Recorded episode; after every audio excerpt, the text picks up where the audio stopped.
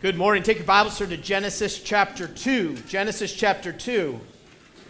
I appreciated that all those songs revolved around the idea of rest because that's where God's word takes us, but I'm a little scared. Because as tired and busy as we are as Americans, I feel like if we sing about rest too much, you're all going to be like, nap time. Awesome. So don't do that. Keep your brain turned on. Uh, we all, I think most of us are actually also capable of napping like with our eyes open too. So Hopefully, we don't get any snoring this morning. Hopefully, we don't get any uh, napping with our eyes open. But I do think we come to uh, a spot here in Genesis chapter 2 that is easy for us to just kind of coast through, but I would really encourage you not to. Because I think it's very possible that just as we feel, I think sometimes that the world has gone mad on some of the basic ideas of creation. Anybody feel that way? Right? You're like, what in the world? Boys, girls. Boys, girls. Marriage. It's what brings us together today. Boys, girls. One spouse, one lifetime till death do us part. Right? We're like, how could we miss that? God made it that way. You can't have babies other ways. That's not rocket science. I mean, you can, but you can't. Right? It's pretty straightforward. Men and women are different. They complement each other. It's a beautiful thing, right? It's amazing. It's hard. Marriage is not easy, in a, especially in a sinful world. When you get two sinners together, you get sin, and then it's challenging. But just like we can look at that and say, man, how are we missing that? I actually think that for us, I think most of us in this room today would, would say associate as being Christians, followers of Jesus.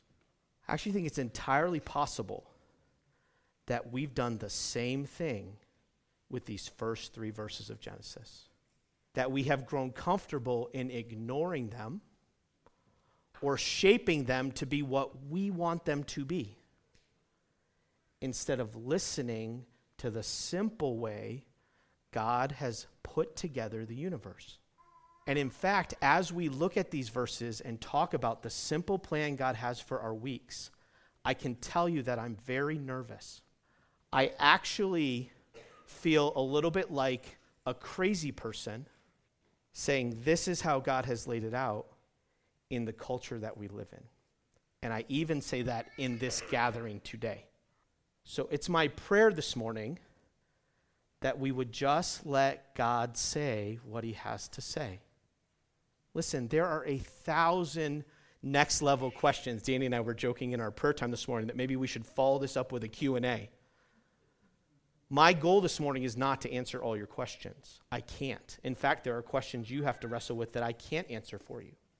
But I do think the concept is crystal clear. And for some reason, 50 years ago, as Americans, we decided it didn't really apply to us anymore and I'm not really sure why. Let's read Genesis chapter 2, verses 1 through 3. Thus, the Bible tells us, the heavens and the earth were finished. Job done. And all the host of them. And on the seventh day, God finished his work that he had done. And he rested on the seventh day from all his work that he had done. So God blessed the seventh day and made it holy, because on it God rested from all his work that he had done in creation. Let's pray together and then we'll dive into this. God, we often sing around here, Speak, O Lord, as we come to you. And that is our prayer this morning that we would quiet the noise, that we would quiet even our own traditions or upbringing or ways, and we would bow before your holy word. Jesus said it simply Sanctify us by your truth. Your word is truth. In Jesus' name I pray. Amen. God's good rhythm of rest. I wonder how many of you long for something like this. This is actually a, a piece of artwork done by Zach Kinkade. Anybody recognize that last name? Zach is the nephew of the famous artist Thomas Kinkade. And he's done a series of artwork related to the Bible. I was really hoping he would have one on heaven that would capture my heart, but he didn't. This is his artwork on the Garden of Eden. And as imperfect as our projector is and all those things, I just I find my heart drawn into it. Do you? And we think about the garden as God created it, and we think about how different it is from the world we live in. Right? Why is it different? It's different because in the garden, there were peaceful relationships. The Bible tells us one day that will happen again. The, the lion will lay down with what? The lamb and not eat it. Awesome. right? Uh, I was talking to somebody the other day who was talking about just the conflict that happens in the animal world, all the way down to the smallest insects. That we just live in a world of, right? And don't we feel that in our relationships? How easily do our friendships and our marriages and our relationship with our kids get sideways? We just feel this friction that exists. And even when we're not actually fighting with someone, we annoy each other. Listen, everyone in this room is quirky, including me. Everyone in this room does things differently, and we bother each other, and we, we don't have the faintest idea what perfect, peaceful relationships feel like. We don't, we don't know what creation looks like in order. We don't know what it is not to work and, and deal with thorns and sweat and hurt and for things to be frustrating. But we look at this world and we, we imagine, don't we? We gaze on it and we go, man, I, I want to be part of that world. It's also a world that's in perfect righteousness and, and perfect order. Everything is just right. But there's one more piece of this world that we don't think of very often. And it's the one that Genesis 2 talks about. Another piece of this world is that this world existed in a purposeful rhythm. God prescribed how its week would look. Now, have you ever thought how incredible it is that thousands of years later, we still live in a seven day week? Just the way God laid it out. And Genesis chapter 2 tells us that God ended the week in an unexpected way, but a way that is part of his good and wise and best plan. And here's what we have to do this morning we have to table our own ideas of what is good and best. And we have to even tell our culture to be quiet about what is good and best. And we have to sit before God and say, God, how did you plan this? The pastor I worked with in Indiana always, always used to say, God's ways are best and right they cannot be improved upon. And if we're honest, when we fly through Genesis 2 1 through 3, and when we do it our own way, in a very real way, we're saying, I'm smarter than God, and He could have planned it better. So, what happened in the verses that we read? First of all, creation work was done. Look at chapter 2, verse 1. Thus, the heavens and the earth were finished and all the host of them. Can you imagine what all's wrapped up in those few words? All done. Remember when I was a kid, we used to have to clean our rooms on Saturday morning. And uh, I had failed to learn at that point that vacuums leave lines. Anybody familiar with this concept? Vacuums leave lines? So I wanted to go out and play, so we would clean our room and dust it. We'd do it as fast as we could, right? And then the last step was vacuum. So I was like, zoop, zoop, zoop. Then I went out to play. Matt, what? Came in. My mom was like, Did you vacuum the room? I said, I vacuumed the room. Did you vacuum the whole room? No. Go vacuum the whole room. I went upstairs. Zoop, zoop, zoop. I'm an idiot. My mom was like, Did you do the whole thing? I think at least one Saturday I did that like three times. God created the whole world and he finished the job. And think about what's wrapped up in just that one statement. I mean, human beings have spent thousands of years just exploring the expanse of what God in six days made. And he was done. I, have made clay pots and pottery that didn't belong displayed anywhere, and they took me hours. And then you had to wait. Like, God finished it all. You know what else this little verse echoes to me? Not just the creation work completed. You know what echoes to me, that word finished?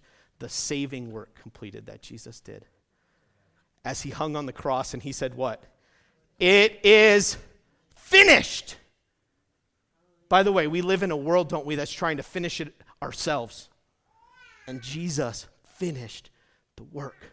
Creation work was done.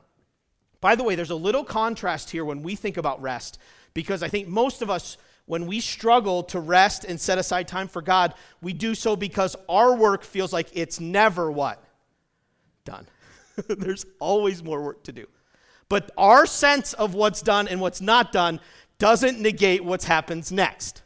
Okay? So creation work is done. Point two, day of rest taken. Verse two. On the seventh day, God finished his work that he had done. And he rested on the seventh day, don't miss this, from all his work that he had done. God takes a day of rest. Now, we know God didn't take a day of rest because he was tired. Isaiah 40 reminds us Have you not known? Have you not heard? The Lord is the everlasting God, the creator of the ends of the earth. He does not faint or grow weary. And that chapter actually goes on to say, in fact, everything else in creation grows weary. The, the young lion who's got, like, the, the king of the animal kingdom gets tired. Little kids get tired. Sometimes we think they, well, they won't. You're like, please get tired. Run around the house a few more times, like a hundred. Get tired. God is the one who gives strength to the tired. That's good news for those of us who are weary. That God says, Come to me, I'll fill you with my strength. But God Himself never gets tired. So God didn't rest on accident, He didn't need a day off. He was actually setting a model for all of us. The Bible tells us in the New Testament similarly that Jesus was baptized. He didn't need to be baptized, he didn't have anything to repent of or turn from. His understanding of God and his relationship with God was perfect from the start. Why was Jesus baptized? As a model, the Bible tells us, to fulfill all righteousness, to, to live out as a human being, everything that it meant to follow God. He, he voluntarily did something, he modeled something for us. By the way, if you're in this room today and you've put your trust in Jesus and you're holding out on baptism, don't. It's part of following God. And Jesus modeled that for us. But God here models rest. How does he do it? Interestingly, he does it from all his work. I had a conversation recently with someone you would know who's a pastor in one of our family of churches. And I was talking to him about rest. And he said, I have always struggled with that because I'm just a type A personality and I always want to go, go, go and get things done.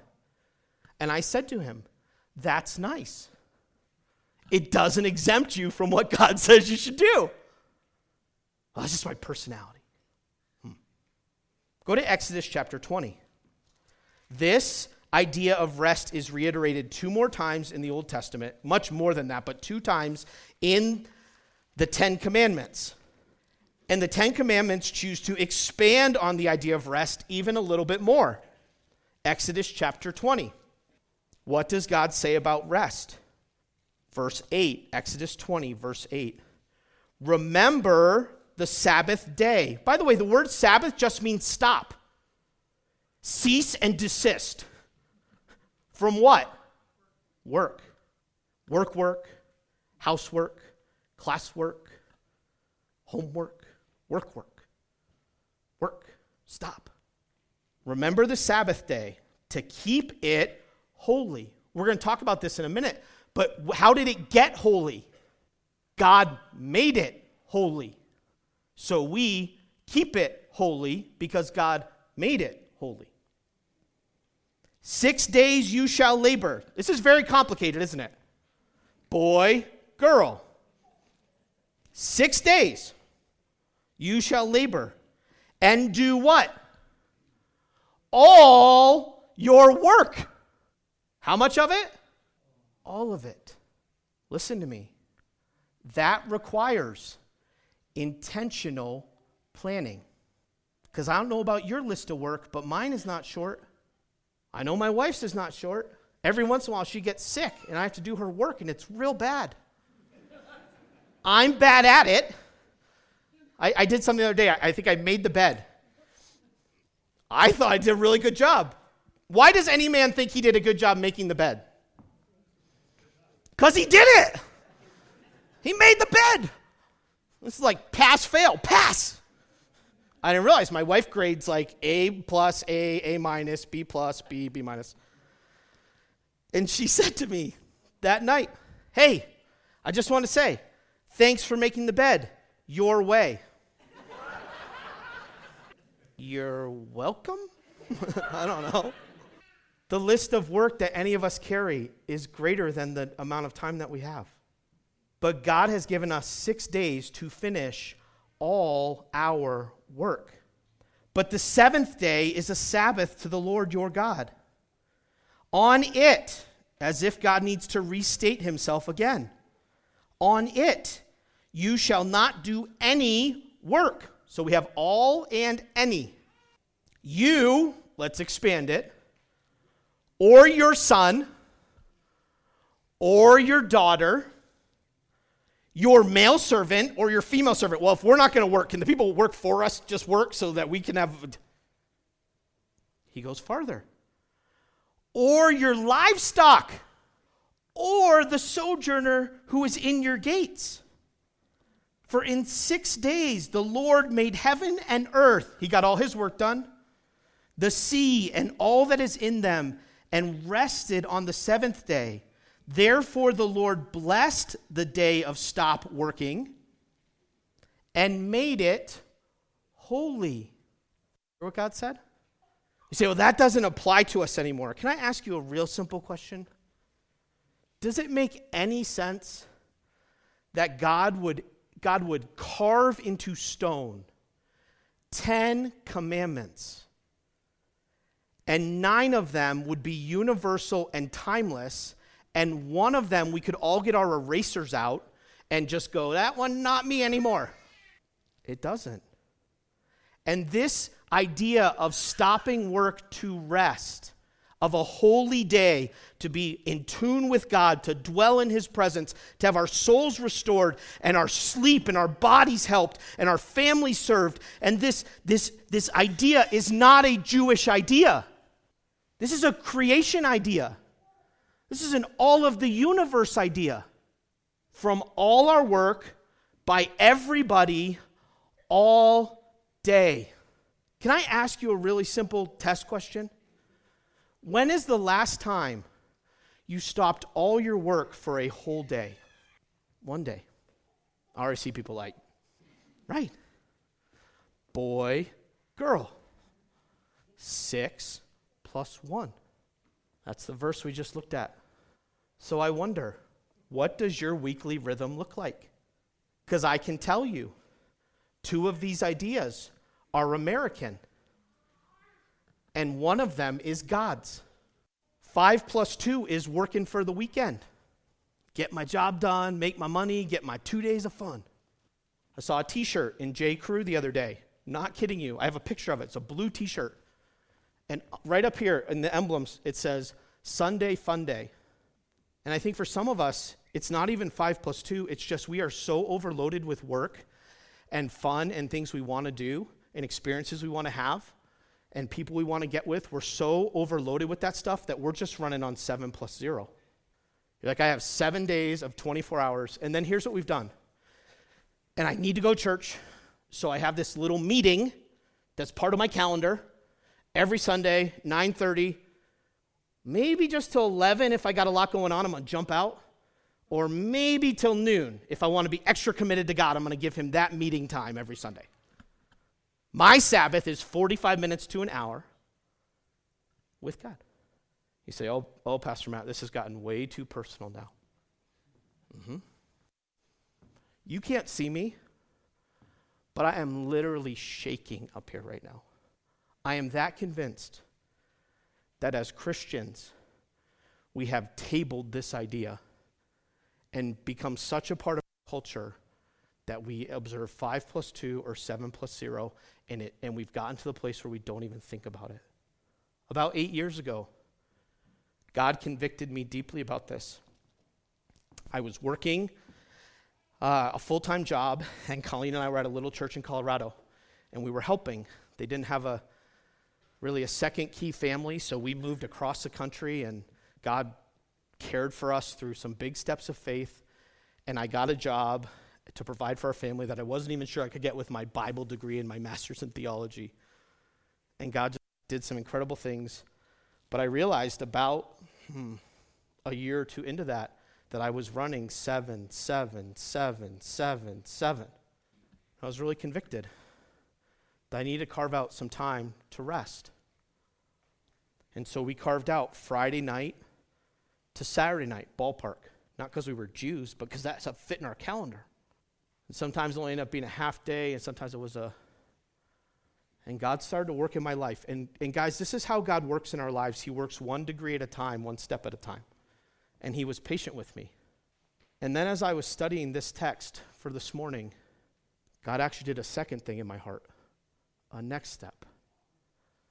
And I want us to go back to Genesis chapter 2, and I want to share that with you.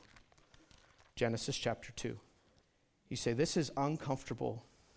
I actually think it should be. It's uncomfortable for me, but it's not a bad uncomfortable. It's actually a really good uncomfortable. Look at Genesis chapter 2, verse 3.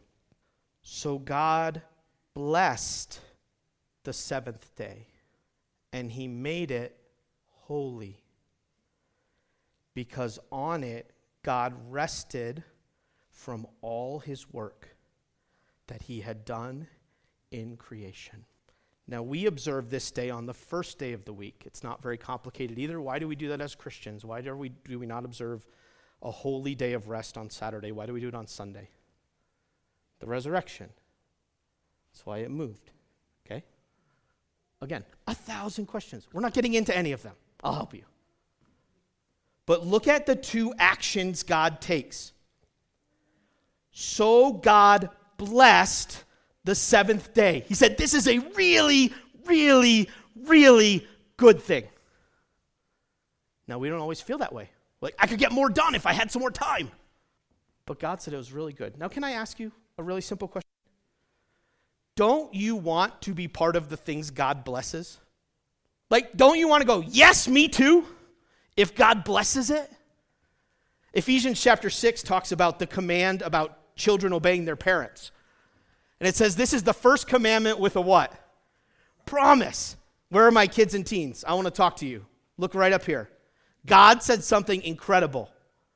He said this If you honor and obey your parents, it will be well with you and you'll live long on the earth. See, that's kind of a carrot and a stick. You bet. You say, I'm not sure I want to do that. You're a fool. You say, Pastor Matt, did you always perfectly honor and obey parents? We can talk about that after. No. But God said it was good and He would reward it. And you know what God says about a day of rest? It's good and it's blessed. And can I make you a promise on the authority of God's word? If you carve out a day, a holy, sacred, good day to rest and worship God and get away from all the work, it will bless you and it will bless your family. You say, but I got too much to do. That is a you problem. But he not only blesses it, look at the second thing. He made it holy. Now, if God says something is blessed, I want to embrace it. I want to be part of it. But if God says something is holy, I want to take that real serious. Remember Moses in front of the burning bush? What did God say to him? Take off your shoes. You're on holy ground. Can I say something that's often lost? What we are gathered here to do today is special. To open our voices and sing, to hear from God's word, not to hear from Matt. You can ditch everything you hear from Matt, but don't ditch the things you hear from God. You say, but I get so tired. We all do. But this is holy. And I fear for a lot of us, it's lost its sacredness. You say, what about Jesus? You know, Jesus had a few things to say about a day of rest, didn't he? He actually embraced it. There's no evidence in the Bible that Jesus undid a commandment of the Ten Commandments. He said, he associated himself. He said, You know who's in charge of this day? Me. I'm the Lord of the Sabbath. He corrected the errors of the religious. This is a, an idea that is prone to abuse, isn't it? It's prone to extra biblical, man made regulations.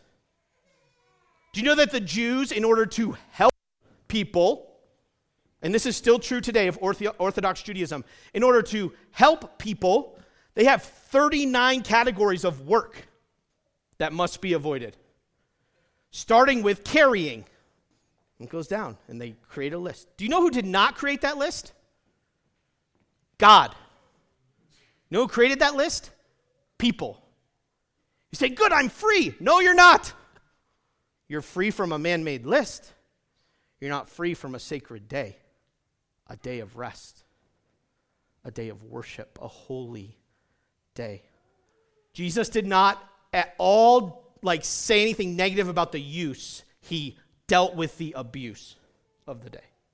He approved essential work. That Danny read this passage where Jesus was rubbing the grain and his disciples. Why were they, why were they like mini milling grain? They were hungry. They needed to eat. Guess what you need to do today? Eat. So you should prepare a meal or eat some, you know, what do we call them? Muscos. That's our word for leftovers. Musco. Musco. Um, anyway, do you whatever you want. Do some dishes. Do like we, there's essential work that needs to happen. But can I help us all? There's a lot less in our culture that is essential than we say is. Is it essential that healthcare workers help people in the hospital today? Yes, 100% essential. Yes, let's not leave all the people on, you know, machines and that need medication to fend for themselves. Hey, it's holy day. I'm out of here. There's essential work. My dad's a pharmacist. So we had realities. People get sick and need, uh, you know, a Z-Pak or amoxicillin or something on like that. There's essential work. When I was working in Steamboat Springs, uh, again, seven or eight years ago, and I was working through some of these things myself, I was uh, helping manage a property, and their pipe, one of the pipes burst on a Sunday. That's a bummer. But boy, am I glad for plumbers and people who come so they don't go, hey, we'll get that, that flood in your basement tomorrow. Jesus said that, didn't he? He said, which one of you, if your ox is in a ditch, doesn't go take care of it? There's essential work. But can I tell you something? This is my phone. How many of you have a love hate relationship with your phone? Anybody? Let me tell you one of the problems with a phone. One of the problems with a phone is constant contact. Not the service, but the reality. Right? Any of you remember the days of like plugged in line phones and you had to come home and check your voicemail and, you know, hey, that girl that likes you at school called, you know? You're like trying to find a private place that the cord would reach to talk. You know one of the problems with this phone is? It makes us think everything is urgent. So, like, somebody sends me a text, you know, hey, the Patriots are losing again. I'm like, I know they've lost this entire year. We get it. Is that urgent? Like, can I ask you this? How much stuff in life is actually urgent? Like, actually has to be dealt with right now? Tiny bit. But phones have told us that if we don't respond to your text immediately, what? We don't really care about you. You don't have any idea what's going on in my life, but that's how we think about it. We think it's all essential, we think it's all urgent. There is very little that is urgent, regardless of what a boss, a coach, a friend, a parent will say to you. And if you are in a place that says something is essential that's not essential, then you should work that out. Essential work. Jesus endorsed good work. He healed the guy, didn't he? He's like, Is it okay for me to do something good for this guy right now? By the way, do you know what's a great thing to do on a day of rest? Go serve somebody, go visit somebody, go have a meal with somebody, do good things, go on a walk, go on a hike, enjoy God's beauty. There's lots of good ways to rest. There's lots of good things to enjoy. We were talking about some of those this morning. And you and I don't even have to agree about what the right ones are. And that's okay. And works of piety, most of you don't know that word. It just means works that are related to us worshiping together, uh, works that are holy. In the Old Testament, the priests worked on the Sabbath because people were doing sacrifices and somebody had to do sacrifices. And I'm preaching today. Is it good that I'm working to preach to you? Yes. Is it good that many of you serve in nursery or help with a kids' class and you're engaged and you show up early? That's good work on a day that God has set apart. And, and Jesus was like, do it. But can I say something to you? Whole bunch of things. Not on that list. Learn to stop. Come together. Do you know why the Jewish people and now the church gathers on Sunday? Jewish people gather on Saturday. Do you know why we do that? Because it's supposed to be the day that we're all free from work.